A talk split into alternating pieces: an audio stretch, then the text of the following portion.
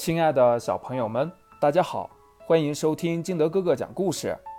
今天我们继续来讲儿童安全教育园子的故事，第二集，第一天上幼儿园。马路上已经是一片忙碌的景象，原来清晨已经有这么多人开始工作了。校车。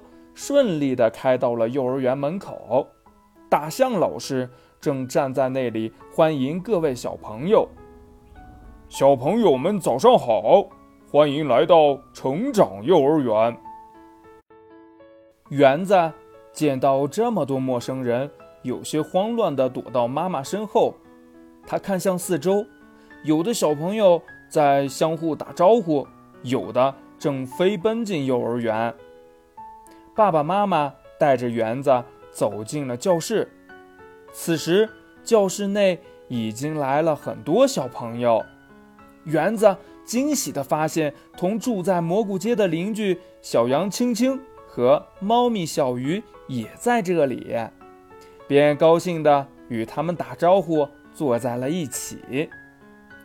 大象老师提醒小朋友们坐好，并正式开始第一天的。幼儿园活动，可小猴子月月还是在教室里上蹿下跳，跑来跑去。月月小朋友，请先坐好，听老师讲话哦。大象老师说道：“在幼儿园里，老师会带领大家开展各项活动，请大家不要乱跑，注意安全。”园子。对老师的话和教室里的一切都充满好奇，他很想跟爸爸妈妈分享这种愉快的感受，可这时才发现爸爸妈妈不知什么时候已经离开了。园子有些难过，偷偷的流下了眼泪。你是想爸爸妈妈了吗？猫咪小鱼看到了偷偷流泪的园子，连忙安慰。园子，别担心，在幼儿园里，老师和大家都会一起陪着你。等到放学的时候，爸爸妈妈就来接我们回家了。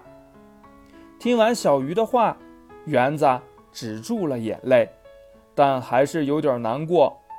小鱼像变戏法似的拿出了一个小丑玩具，一下子把园子逗乐了。